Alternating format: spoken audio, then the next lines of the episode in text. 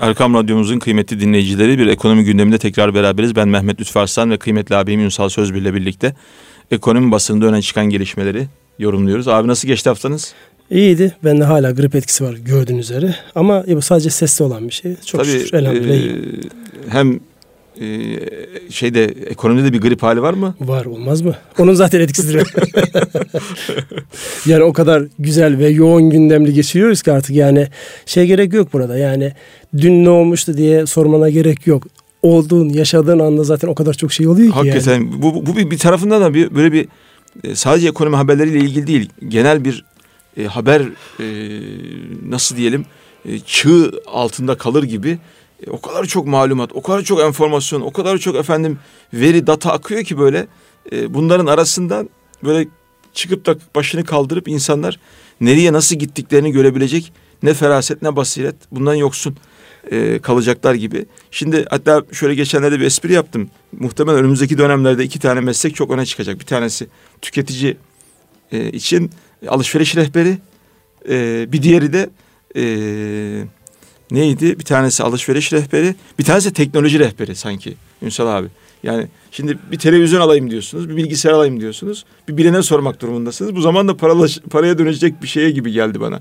Yani hangi e, konfigürasyon sizin için en e, geçerli ve en verimli şeyi verir?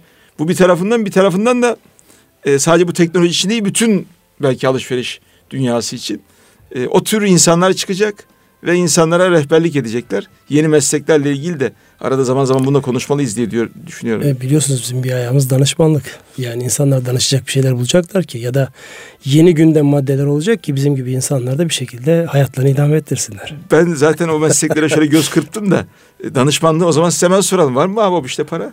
Olmaz mı? yani bugün olmasa bile yarın olacaktır. Çünkü insanların e, ihtiyaçları farklılaşıyor. Ya mesela paramı nasıl yöneteceğim ben diye insanlar danışman zaten, arıyorlar mı? O zaten yani bugün olmasa bile yarın olacak. Çünkü batıda çok yaygın bu. Yani mesela İngiltere'ye git.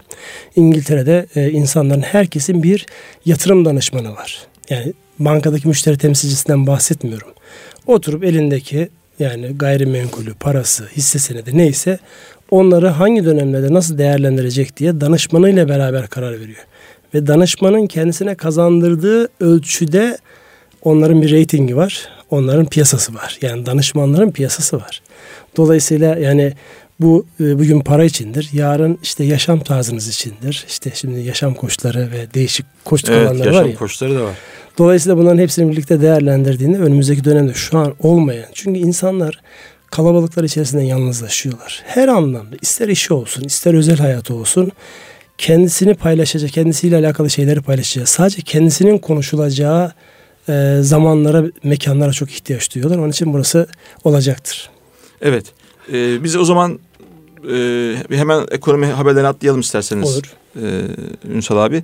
Dışarıdan başlayalım diye düşündüm ama e, Trump malum geldi. Hemen iki tane Sefa geldi, hoş geldi. evet hemen iki tane böyle e, ortalığı karıştıran haberle geldi. Bir tanesi dedi ki duvarı dedi e, örmeye başlayacağız.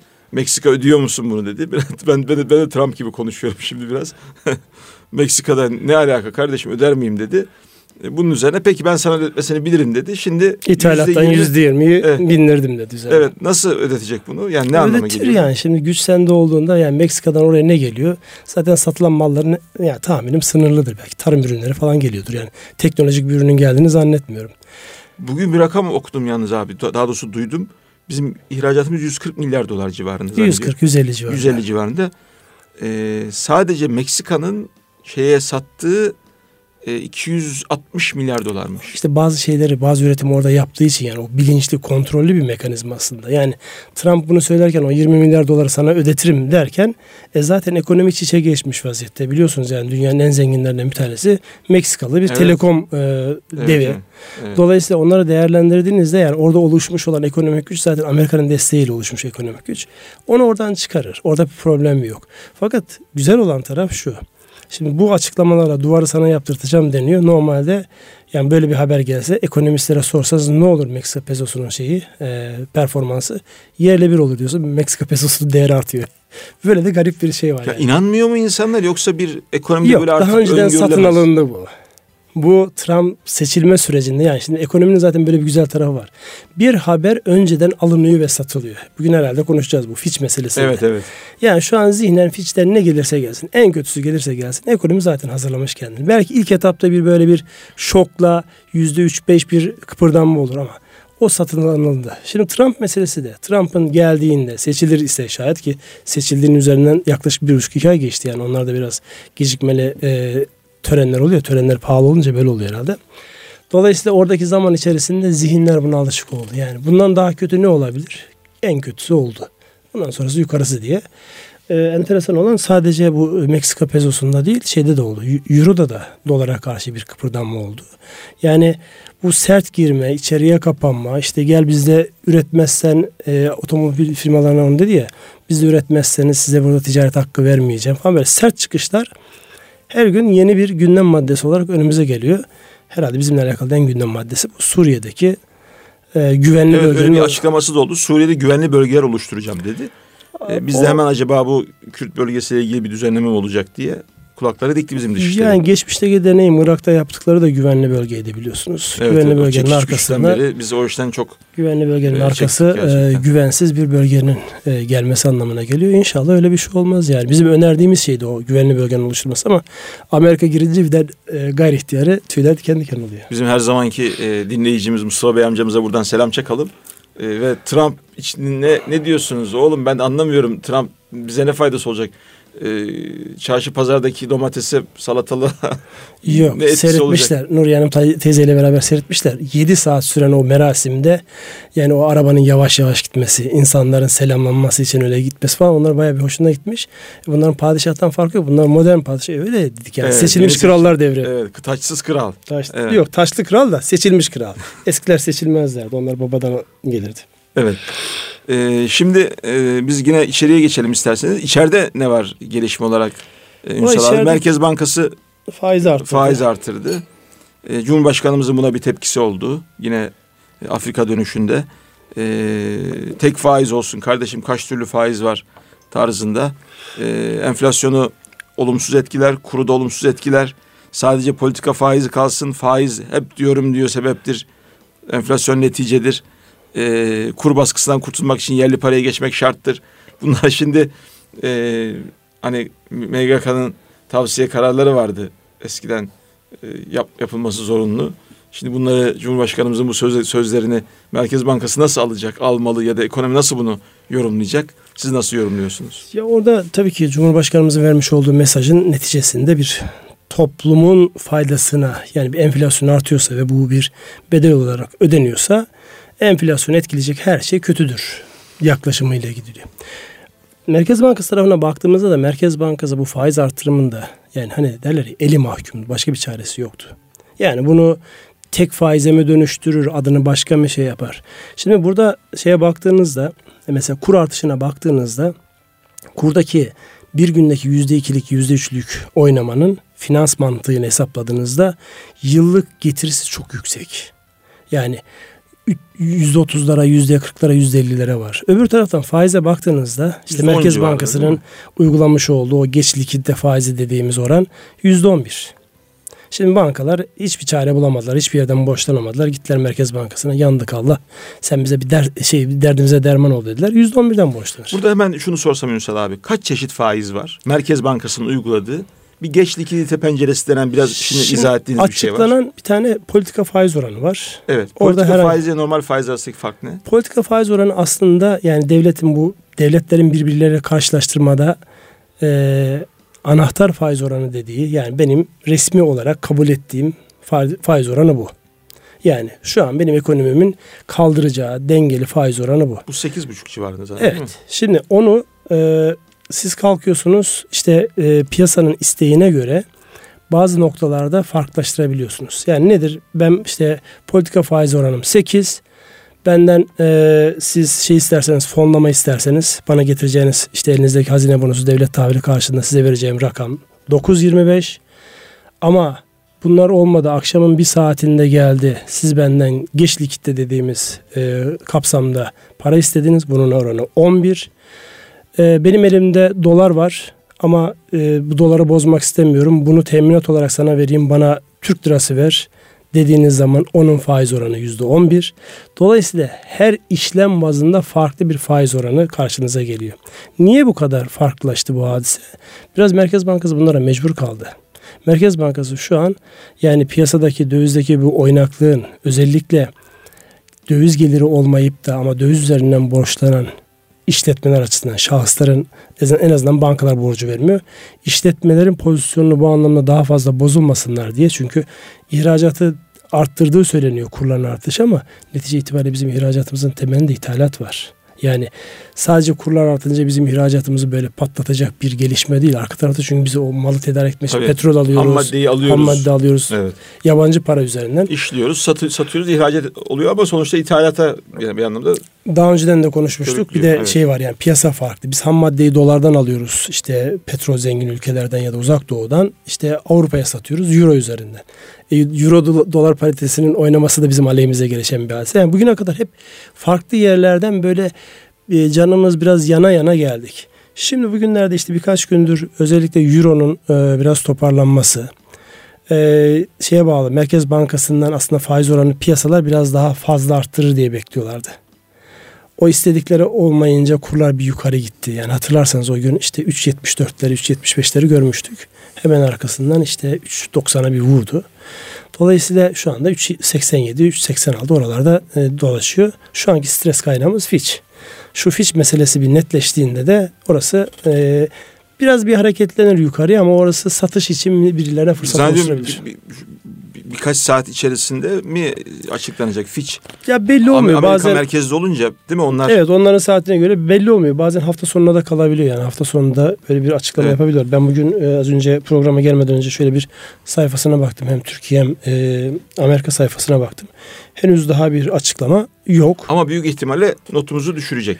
E, şu an beklenti o yönde. Yani düşürmemesi sürpriz olur. Yani bu kadar şeyi altyapısı yapıldıktan sonra evet, düşünmezse ona işaret de verdi. Bir sürü işaret verdi. Onun evet. altyapısını hazırladı. İşte kimlere sinyal vermek istiyorsa, kimlere göz kırpmak istiyorsa herkese gözünü kırptı. E, yaparsa e, düşürürse sürpriz olmaz. Düşürmezse sürpriz olur şu dakikadan itibaren. Evet.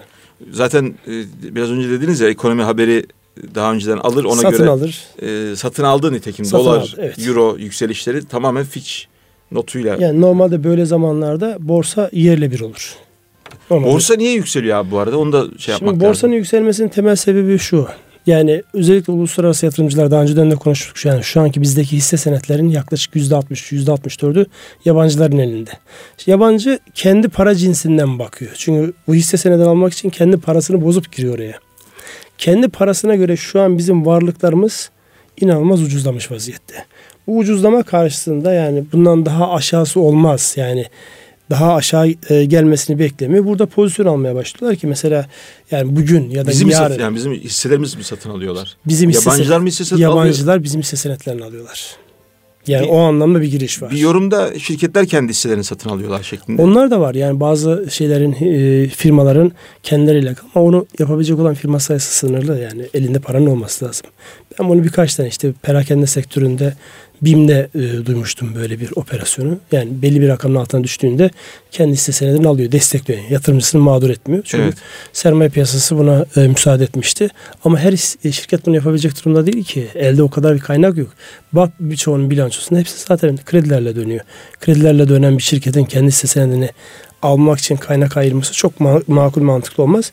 Yani şu an baktığımızda piyasa bugün mesela yarın ya da bu akşam gelecek olan habere hiç tepki vermemiş. Sıfır nötrde kapatmış vaziyette. Evet.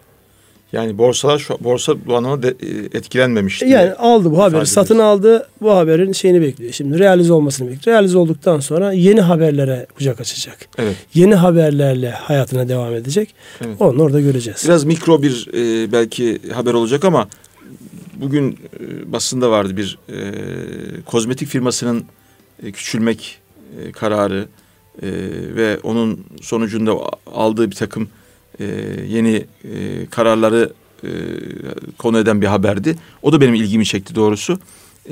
Euro ile ham madde alışının kendilerini zora soktuğunu, birçok kozmetik firmasının Türkiye piyasasından çekildiğini ve bunlar da kendi e, zaviyelerinden yeni kararlar aldıklarını ifade ediyor patronları. İki tane karar benim ilgimi çekti. Bir tanesi organik pazarına gireceğiz diyor bu tüketicinin bilinçlendiği ya da e, o bilinçli tüketiciye yönelik bir hamle olarak değerlendirilebilir. Bilinçli ve fazla bedel ödemeye hazır tüketici. Evet, evet çok güzel. Bir de e, daha böyle 40-50 metrekarelik mağazalarda ve küçük e, belki hacimlerde e, satışlar yapacağımızı umuyoruz diyor. Çünkü AVM'lere sözü getiriyor. Ben de onu söyleyecektim tam yani buraya getireyim diye aslında. Bu AVM meselesi de parakende sektörünü çok ciddi zorlamaya başladı. Çünkü e, kiralar da zannediyorum euro ile e, Euro dolar üzerinden. Şimdi orada hocam enteresan bir e, hadise var. Şimdi e, biliyorsunuz biz şirketlere bu anlamda özellikle şirketleri yöneten insanlara birebir çalışıyoruz. Yani onlara o liderlerin yollarını daha net görmeleri noktasında onlara destek veriyoruz. Yaptığımız için temellerinden bir tanesi bu. Bugünlerde benim yani sürekli geçmişten gelen ve bugünlerde destek verdiğim insanlara şunu görüyorum ben. Herkes sürdürülebilirliğin peşinde. Ayakta Ayakta yani. kalmanın peşinde. Evet. Dolayısıyla ayakta kalması için ne gerekli? Biz de onlara onu tavsiye ediyoruz. Yani e, yarın öbür gün telafi edemeyeceğim büyük gedikler oluşması yerine şu an bazı noktalardan çıkmak. Zarar ettiğin mağazayı kapat. Yani o tabelanı indirdiğin zaman meraklama. Algıyı iyi yönetirsen herhangi bir şey olmaz. Korkma. Ama zarar etmeyi devam ettirdiğinde bir müddet sonra algıyı yönetemeyeceksin. Evet. E, metrekareleri küçült. Kontrollü küçülme diyebilir miyiz abi? Kontrollü küçülme. Çünkü bu dönemde evet. yani ana e, değerleri kaybetmemesi lazım. Çünkü böyle zamanlarda işletmeler şöyle bir hata yapıyor. Küçüleyim diyor en ana özelliklerini kaybediyorlar. Evet. En değerli elemanları Temel yeteneğini kaybetmemesi Tabii. gerekiyor değil mi? Temel yeteneği. Temel yeteneğini muhafaza etmesi lazım. Temel gücünü özellikle insan gücünü kaybetmemesi lazım.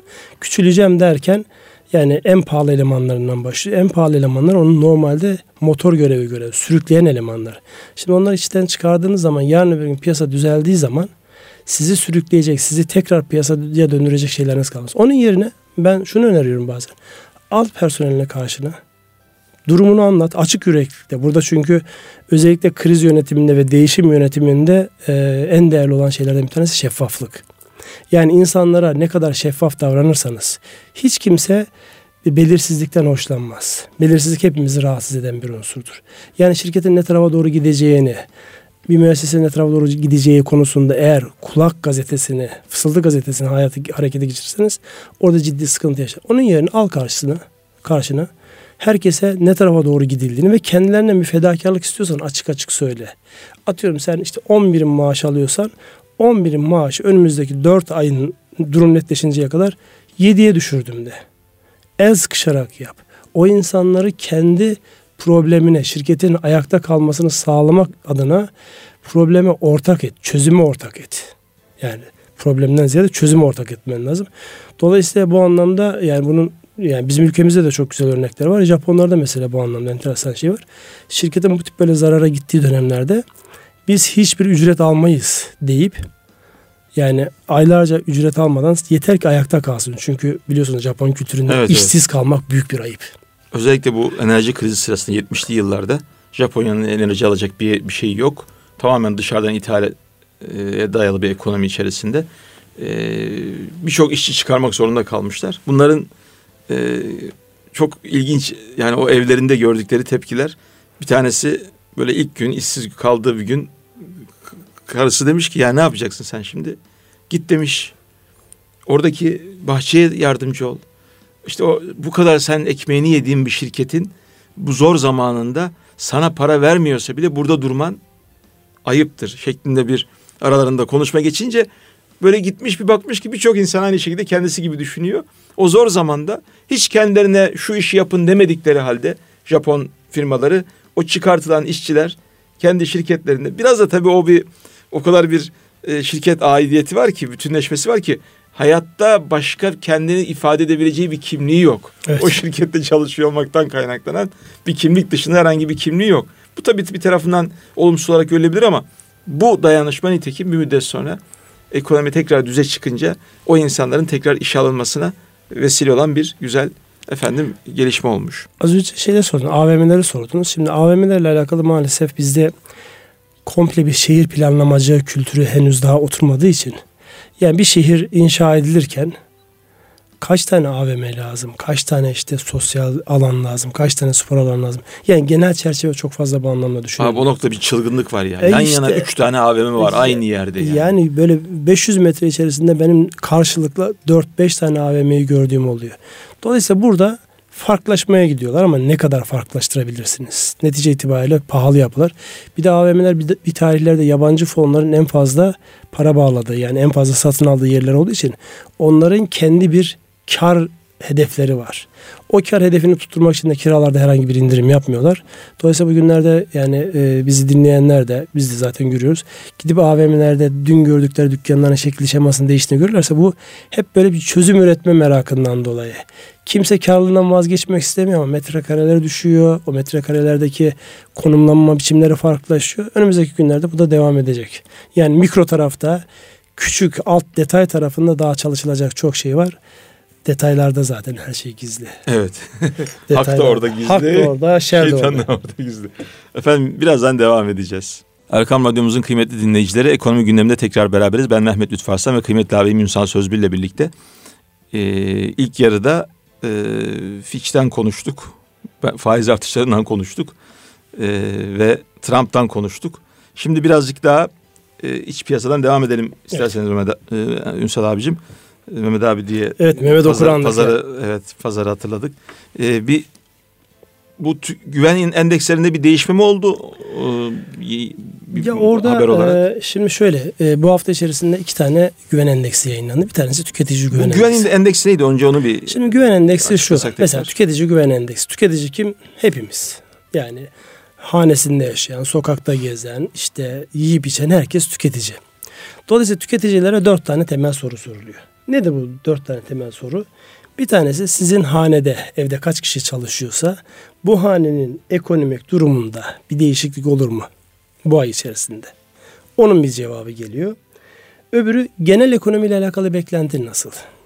Yani sizin hanede belki işler iyi gidiyor da ekonomiyle alakalı işler nasıl? Ya da sizin evde işler iyi değil, ekonomide durum nasıl? O soruluyor. Onun haricinde işsizlikle alakalı. Yani işini kaybetmek gibi bir korkun, endişen var mı? O soru soruluyor. En sonunda da eğer işin varsa, devam ediyorsa ya da işin yoksa tasarrufla alakalı e, genel beklentin ne? Şimdi bu dört başlığı koyduğumuzda bu dört başlıktan bizim Mustafa amca da çok e, birebir ilgilenir. Nuriye Hanım teyze de ilgilenir. Herkes ilgilenir. Evet, Niye? evet herkes ilgilendiren bir şey. Hanenin gelirinde bir değişiklik olacak mı sorusunu sorduğumuzda gerçi bize çok fazla sorulmuyor yani bu tip şeyler. Yani şeyler belli, bütçe belli. Ayın sonunda herkesin ihtiyacı karşılandığı zaman demek ki hanenin beklentisinde bir anlam yok. Bunu ölçen bir mekanizma. Bunu her ay e, Türkiye İstatistik Kurumu bunu yayınlıyor. Ö- ölçüyor ve aylık olarak yayınlıyor Aylık bunu. olarak yayınlıyor. Bunu ay- yayınlayan şeyler de var. Bir televizyon kuruluşu var, ekonomi kanalı var. Onlar da kendilerine göre hesaplıyorlar. Bazen farklılaşıyor. Çünkü burada yükselirken orada düşüyor. Şeyler farklı. Orada kullanılan e, argümanlar farklı. Biraz da denekler farklı. Şimdi TÜİK'in geçen ay yayınlamış olduğu şeye baktığımızda, grafiğe baktığımızda, geçen sene için ay ay baktığımızda özellikle 9. aydan 10. aya geçişte bir böyle bir düşme var. 10. aydan sonra 2 ay çok sert düşme var. Tüketici güven endeksinin genelinde. Yani tüketici güven endeksinin alt detaylara baktığımızda her birinin sebebi farklı. O doların sıçradığı zıpladığı zamanlar mı? Doların sıçradığı zaman bir, bir belirsizlik olduğu dönemde o dönemde insanlar bir, bir şey bir karamsarlığa şey girmişler. Tabii, evet. Karamsarlığa yansıdı. Karamsarlığın yansıdığı yerde burası. Tüketici güven endeksi niye önemli? Şundan. Yani biz bireyler olarak e, ekonomiye nasıl baktığımız, ekonomiyi yönetenler başta olmak üzere, bu ekonomi içerisinde üretim yapanlar da devamında olmak üzere herkes ilgilendiriyor. Mesela tüketici güven endeksinde çok sert bir düşme olduğunda herkes bilir ki o dönemde insanlar arabasını değiştirmeyecek. Evindeki eşyasını değiştirmeyecek. Mobilyasını değiştirmeyecek. O dönemdeki bazı harcamalar ötelenecek. Hatta bu sert düşüş böyle çok böyle can yakacak düzeydeyse elbise bile almayacak insanlar. Dolayısıyla e, genellikle ne beklenir? Tekstil sektöründe işte birinci indirimden sonra işte Kasım Aralık dönemi herkesin işte ilk indirimleri aldığında işte o sezon giyecekleri ürünleri aldığı bir dönem. Ama bu şekildeki beklenti sert düştüğünde insanlar gidip elbise bile almıyorlar. İşte beyaz eşya üretenler o dönem beyaz eşya satamıyorlar ki böyle zamanlarda kampanyalar olur ekstradan. Hı. Satışlar normal beklenen seviyede olsun diye. Dolayısıyla tüketici güven endeksi herkes için önemli. Şimdi Aralık ayında 63.4 olan tüketici endeksi e, Ocak ayının sonuna geldiğimizde 66.9. Yani bir artma ufak, var. Ufak bir yükselme var. Ufak bir yükselme var. Detayına baktığımızda bu son dönemlerde biliyorsunuz istatistiklerle alakalı bütün hesaplamalarda Avrupa'ya uyumdan dolayı bazı değişiklikler oldu. Enflasyonda da öyle, gayri safi yurt içi hasılada da öyle, tasarruf kişi başına oranında da öyle, tasarruf mi? oranında da.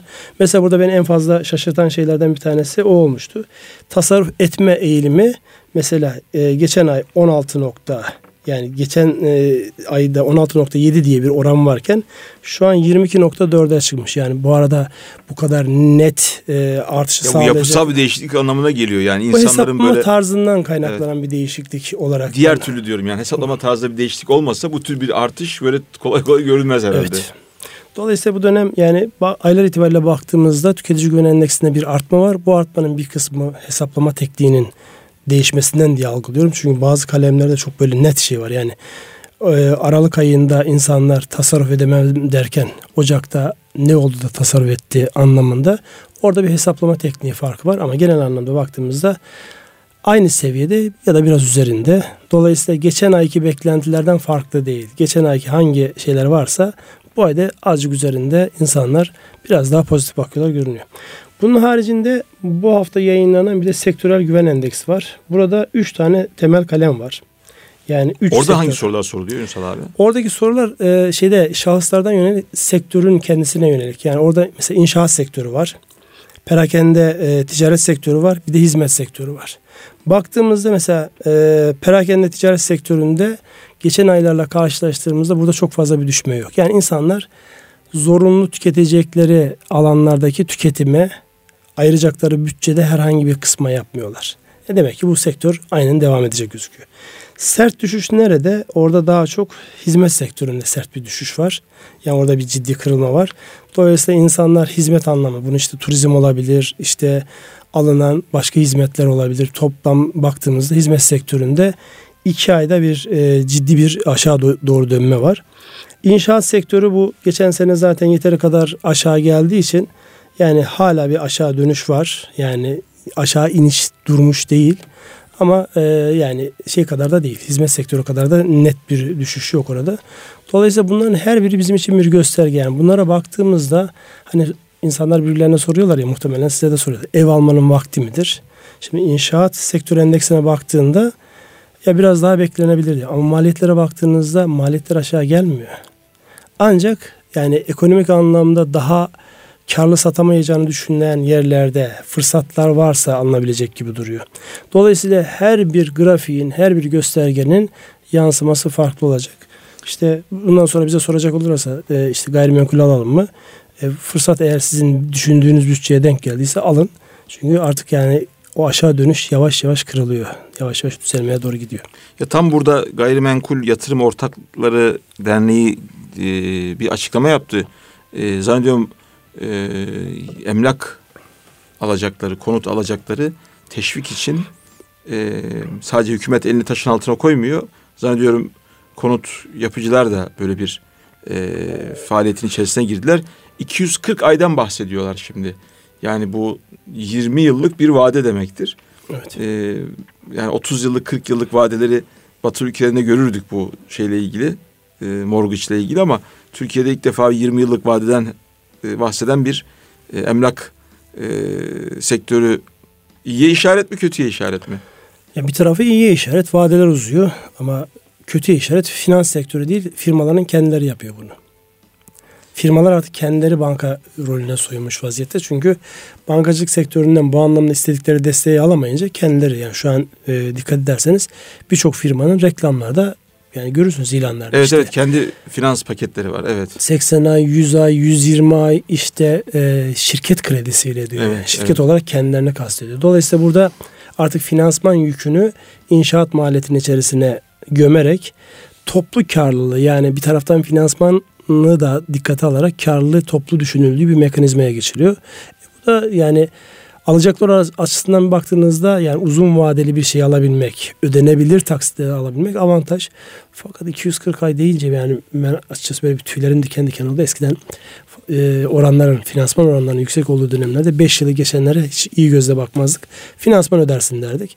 Ama şu anki oranlara bakmak lazım. Yani giydirilmiş, içerisine yedirilmiş finansman ne kadar ona bakmak lazım. Yani atıyorum buradaki daire 300 bin liraysa yanındaki işte 240 e, aya getirilen şey finansmanla beraber fahiş bir rakama geliyorsa onu iyi hesaplamak lazım. Yani 0.70'e indirmişlerdi bir yer hatırlarsanız bu evet. 15 Temmuz sonrası bir kampanya yapmışlardı. Şimdi zannediyorum yine o oranlarda duracak gibi. Tarihi bir fırsat olarak bunu ifade ediyorlar. Hatta hemen isterseniz e, şöyle söyleyeyim. Emlak konut %10 peşinat 60 ayda sıfır faiz. 120 ayda 0.4-0.5 aralığı 240 ayda ise 0.75-0.85 bandı için hazırlık yapıyormuş. Ya bence orada şeye bakmamak lazım. Oranlardan ziyade gayrimenkulün kendi fiyatına bakmak lazım. Gayrimenkulün kendi fiyatında bir e, fahişlik yoksa, bir yükseklik yoksa oturup değerlendirilebilir. Bu oranlar makul. Ama gayrimenkulün normalde ederi atıyorum 300 ise ona 500 isteniyorsa üzerine de işte şu kadar makul oranlarla deniyorsa orada karşılaştırması gereken hadise o bence. Toplamda ne bedel ödenecek? Evet anası ve yavrularıyla beraber. Evet. Tabii siz eski, e, eski diyecektim. Hemen sözümü geri alayım. Eskimez bir finansçı olarak. Yok eskidik artık. e, hükümetin yine geçen hafta bir e, ek önleme olduğu paket e, açıklaması yaptı. Pakette de şimdi böyle bakıyorsunuz neler var diye tabii böyle çok küçük e, bir takım şeyler gibi geliyor ama sonuçta onların ekonomiye etkilerini de belki e, bir orta ve uzun vadede ancak görebileceğiz. Mesela emlak vergisi al, alınmayacak 5 sene boyunca yatırım yapılacak araziden. İşte emekliler için dışarıdan ara, e, a, araba alma imkanı getirildi falan filan. Bu tür böyle böyle ufak gibi gözüken ama sonuçta ekonomiyi bir, total anlamda hareketlendirmeye çalışan şeyler. Bu arada Numan Kurtulmuş'un da Devlet Bakanı bir açıklaması vardı. Bankaları e, karlarından biraz fedakarlık yapmaya davet ediyoruz, çağırıyoruz şeklinde. Böyle bir e, yani tebessüm ediyorsunuz. Tebessüm ediyorum çünkü şöyle. Şimdi bu bankaların e, yani değişmez kaderi bu. Şimdi orada yapılar çok büyük olduğu için herkes edilen kara bakıyor. Yani atıyorum bir banka açıklıyor işte 3 milyar TL kar açıkladı. Hiç kimse sormuyor yani bu adam bu 3 milyar TL kar için kaç paralık öz kaynağı bağladı oraya. Bakıyorsunuz 40 milyar öz kaynak bağlamış. %10 bile değil. Normalde ticaret yapan insan herkes bilir yani %10'a kimse çalışmaz. %10 için o kadar servete riske etmez. Sadece sonuca bakınca yani çok büyük karlar var. Evet yani göze çok büyük görünüyor. Fahiş olan her, her şey, geçen hafta da söyledik fahiş olan her şey haramdır diye. Burada e, az önce söylemiş olduğumuz o hükümetin teşvikleriyle alakalı ben olaya iki, göz, iki yönden bakıyorum. Bir tanesi evet uzun vadede geri dönecek şeyler. Ama kısa vadede yani rakamsal yansımalar uzun vadede döner de ama psikolojik yansımalarının dönüşü hemen olur. Yani şunu söyletiyorsunuz siz insanlara. Siz meraklanmayın. Evet bu çarkların dönmesinde bazı problemler olabilir. Ama her şeye hakimiz. Kontrol Görüyoruz altında. yani. Hakim ifadesi biraz iddialı ifade olur yani. Hiç kimse hiçbir şey o anlamda hakim olamaz ama en azından görüyoruz meraklanmayın. Yani sizin derdiniz bizim derdimiz. Bu konuda beraber birlikte bir şeyler yapabiliriz. Biz de hükümet olarak üzerimize düşeni yapıyoruz. Bunun psikolojik etkisi çok önemli. Dolayısıyla insanlara bu şey iter, yatırımı iter. Yani en azından olumsuz beklentileri bitirir. Evet devlet de bir tarafından tutuyor. Devlet de bir köşesinden tuttu. Zaten devletin görevi de bu. Dolayısıyla o anlamda kısa vadeli yansımalarında ben pozitif olacağını düşünüyorum. E, turizmde de mesela bir şey var, beklenti var. Bu sene çok hem oteller hem sahiller boş kaldı diyorlar. Yaz ayları ile ilgili çok yüksek beklenti var. Bilmiyorum. Ümit fakirin ekmeği. Evet. evet. Ümitsiz olmaz mı hiç biliyorsunuz? Ekonomi zaten bir algı ve ümit üzerine kurulu. Ee, dediğiniz gibi biraz önce haberleri alıp satıyoruz. Burada da öyle bir şey var.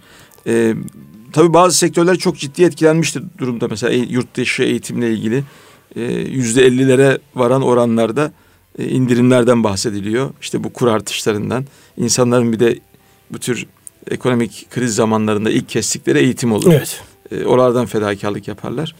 Yurt dışı eğitim işiyle uğraşan bir arkadaşımız vardı da yani neredeyse aylardır telefonum çalmıyor diye böyle bir şikayette bulunuyordu. Bu tür e, hikayeler de var Ünsal abi. Yani gerçekten e, sektörel bazda e, sıkıntı çeken e, ve bunu da e, bir hani felaket tellallığı yapmamak için içine atan, e, sabreden ve ümitle bekleyen cidden fedakarlık yapan, elini taşın altına koymuş bayağı bir sektör ve insan var diye Doğru e, var. Görüyoruz. Yani şimdi bir kısmı e, üretememekten, bir kısmı üretip satamamaktan, Bir kısmı satıp tahsil edememekten.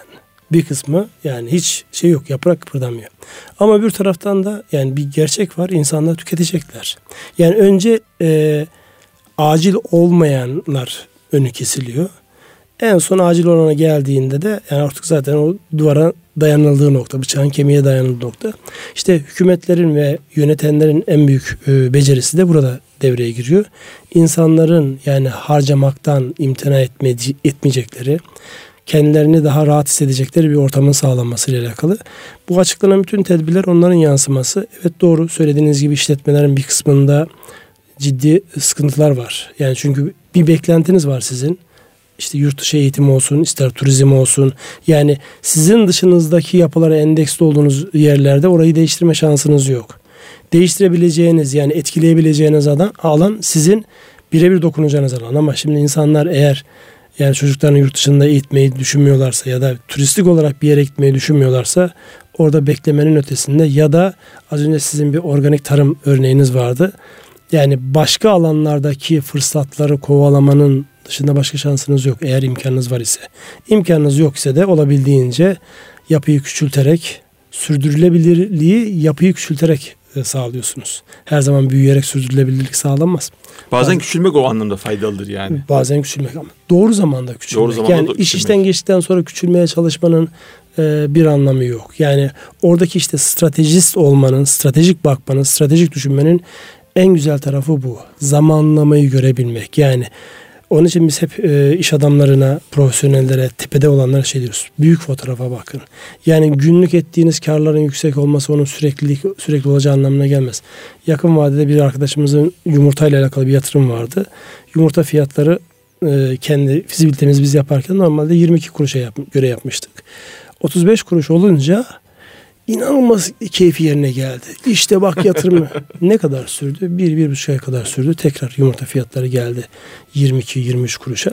Dolayısıyla burada anlık zıplamalar, anlık oynamalar değil. Daha uzun vadeli, büyük fotoğrafa bakmak lazım. Yani yumurta fiyatını 22 kuruştan 35 kuruşa getiren hareket kalıcı bir hareket değil. Spekülatif belki. Yok işte bir tavuklarla yönelik bir hastalığın ya olmasından dolayı gelen geçici bir şey. diyelim değil mi? Geçici. Evet geçici, geçici bir şey. Belki orada işte hani inovasyon dediğimiz kalıcı yenilik ya da bir şekilde böyle size fark oluşturacak. Normal şartlar altında hani homo economicus diyorlar. Bu bir rasyonel insandır, rasyonel bir tiptir. Müteşebbis aynı ham maddeyi, aynı efendim girdileri, aynı üretim yöntemleriyle ürettiği zaman ki üretir bunu her zaman her yerde üret, üretme imkanına sahip. E, siz nasıl farklılaşacaksınız ondan? Ya ambalaja farklılaşacaksınız. Ya efendim üründe atacağınız, ortaya koyacağınız bir katma değerle. Ya üretim yönteminde, teknikte bir e, değişiklik ortaya koyarak. İşte burada inovasyon, yenilikçilik çok önem kazanıyor. İşte orada ee, ürününüzün insanlarda oluşturduğu etki. Algı. Yani evet. onu e, kendisi için bir prestij meselesi görüyorsa ya da hayatını kolaylaştırıyorsa ne yapıyor ne ediyor sizin ürününüzü buluyor düşük fiyattan da almak istemiyorsunuz ürününüzü. Eğer bir konfor oluşturduysanız orada yani ya şu an ismi telaffuz ederek söylemiyorum ya çok beğendiğiniz bir işte tekstil markasını ödemeyi düşündüğünüzün işte yarısı fiyatta görseniz inanmazsınız. Bu sahte falan dersiniz. Dolayısıyla marka konumlandırma, ürün konumlandırmanın böyle enteresan şeyleri var. Yani ne iş yapıyorsanız yapın ürününüzü doğru yere konumlandırmanız lazım. Sizin alışık olunan fiyatınız işte atıyorum 50 liraysa siz ona çok kaliteyi arttırdınız. Ama algıyı değiştirmediğinizde 50 liralık ürünü 60 liraya satamazsınız. 50'nin üzerine çıktığında o elinizde kalır. Onun için aynı anda değişmesi lazım. Yani bu tip böyle bir yapısal değişiklik yaptığında tüketicinin bakış açısını değiştirmeniz lazım. Kendi modellemenizi, markanın algılanmasını her şeyle aynı anda birlikte hareket etmek lazım ki onun size geri dönüşleri daha Ekonomide tevhid diyorsunuz yani. Öyle. Öyle. tevhid esası her yerde yine, geçerli. Yine getirdim diyorsun aynı e, oraya, biz zaten oraya getireceğiz hadiseyi de. Şimdi e, Ünsal abi biz geçen Mehmet Okur abiyle yaptığımız Hayrola programında biraz hafif böyle e, gurmeliğe kaydırdık işi. Yeme Din, dinledim, dinledim. Baya baya reytinglerimiz yükseldi o noktada. Baktım çok güzel geri tepkiler alıyoruz. İnsanlar yemeye içmeye efendim meraklılar. E, dolayısıyla ben de ben ekonomi gündemini de şimdi birazcık hafif böyle yeme içmeye getireyim dedim ama e, yine iyi haber değil kötü haber. İki kasa hamsi 500 liraymış abi şu anda. Yani balık fiyatları insanlar kışın balığa birazcık ilgi duyarlar. Balık fiyatları Bu ara, İki kasa. Evet iki kasa hamsi. Temelin Yani kilosu benziyor. 20 lira yani. Temele demişler ki demişler petrole zam geliyor. O demiş ben hiç etkilenmiyorum. Nasıl demiş? Ben hep 100 liralık alıyorum. demiş. Siz de iki kasa almazsınız. Daha önce de paranız Bir kilo alırız. bir kilo alırsınız ama evet doğru yani bazı dönemlerde fiyatlarda böyle zıplamalar oluyor ama buna sürekli arz eden şey değil bu. Hatta vatandaş da kuzudan birazcık ucuz demiş. Yani e, öyle teselli buluyormuş vatandaş da şu anda. Siz bu gurme işine pek merak sarmışsınız. Evet. Şimdi şöyle bir şey de var abi. Tabii e, bir taraftan e, şeye çok destek veriyoruz. İşverene hükümet çok ciddi destek veriyor. Bankalara elinde sopayla aman bak karınızı azaltacaksınız diyor.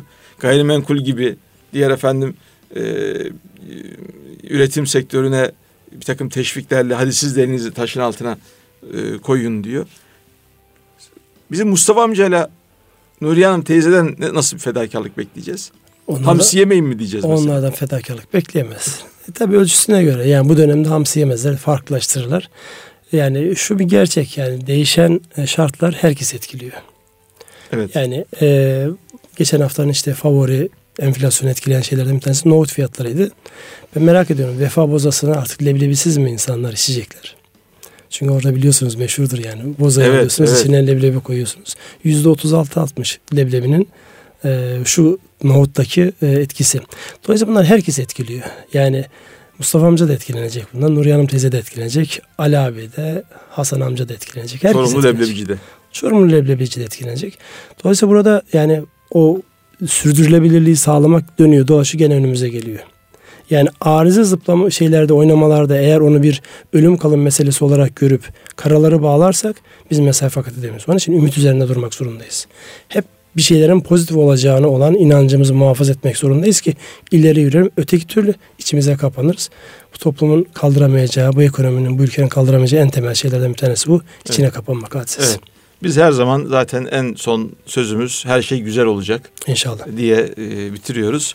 Bugün de öyle bitirelim kıymetli dinleyiciler. Erkam Radyo'da her cuma Ünsal Sözbir ağabeyimizle yaptığımız ekonomi yorumlarını bugün sonlandırıyoruz. Biz yine her cuma sizi buraya bekliyoruz efendim. Bir diğer ekonomi gündeminde buluşmak üzere. Hepinize Allah'a emanet ediyoruz. Allah'a emanet olun. Güzel bir hafta sonu olsun inşallah.